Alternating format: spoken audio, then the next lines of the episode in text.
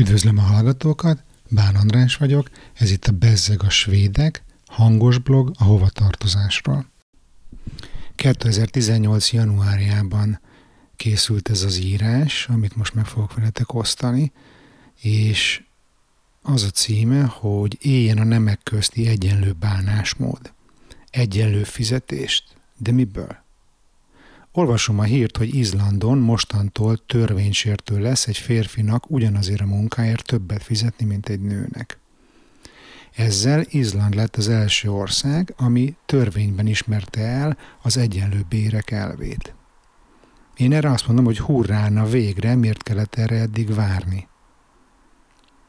Ugye ez az első reakcióm, és nagyon remélem, hogy neked is, kedves férfi hallgató hiszen mivel lehetne egyáltalán megindokolni az ellenkezőjét?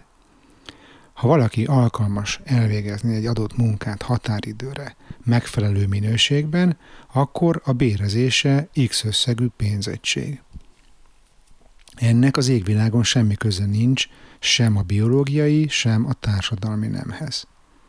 Tegyük fel, hogy egy cégnél a férfiak ugyanabban a munkakörben 20%-kal többet keresnek a kolléganőiknél tegyük fel, ugye ez egyébként igaz.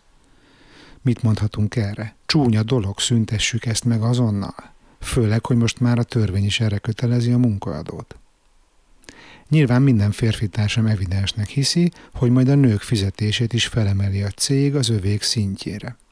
De miért tenne így a vezetés? Mi van, ha a költségvetésben nincs nagyobb bérkeret, ezért kénytelenek lesznek a férfiak fizetését 10%-kal csökkenteni, míg a nőkét ugyanennyivel emelni. Még az is könnyen megeshet, hogy az igazgató tanács megtakarítási lehetőséget lát ebben a helyzetben, és lecsökkenti a férfiak fizetését a női szintre. Azt hiszem, ez segítene igazán megérteni a férfiaknak, hogy mennyire igazságtalanul bántak a nőkkel az elmúlt két és fél millió évben. Egyébként érdemes megjegyezni, hogy a skandinávok és Finnország uralják a gender egyenlőség világranglistát. Ha esetleg érdekelne, akkor Magyarország Kínát és Sri Lankát követve a 101. helyen végzett 2016-ban. Én alapvetően örülök annak, amikor a törvényhozás valós társadalmi problémákra keres megoldásokat és alkot szabályozást.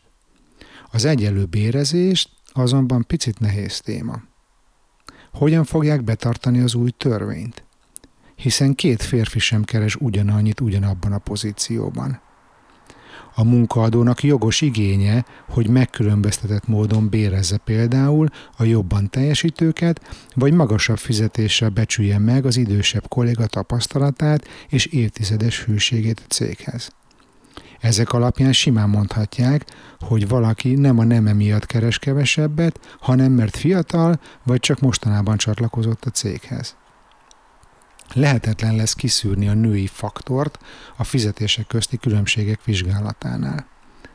Szerintem érdemes odafigyelni arra, hogy az egyenlőségre nem csak a nemi, hanem etnikai vagy bármilyen történő szabályozások ne legyenek kontraproduktívak.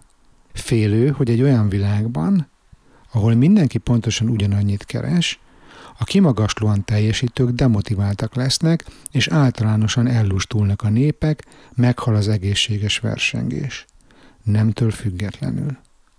Ez a jelenség nem ismeretlen a skandináv társadalmakban, még neve is van, Jante Lagen, a Jante törvénye, amelynek az eredetéről bővebben olvashatsz az adásnaplóba belinkelt posztban. Köszönöm a figyelmet, és tudjátok, Facebook csoport, feliratkozás, megosztás, iTunes értékelés, meg a szokásos dolgok. Sziasztok!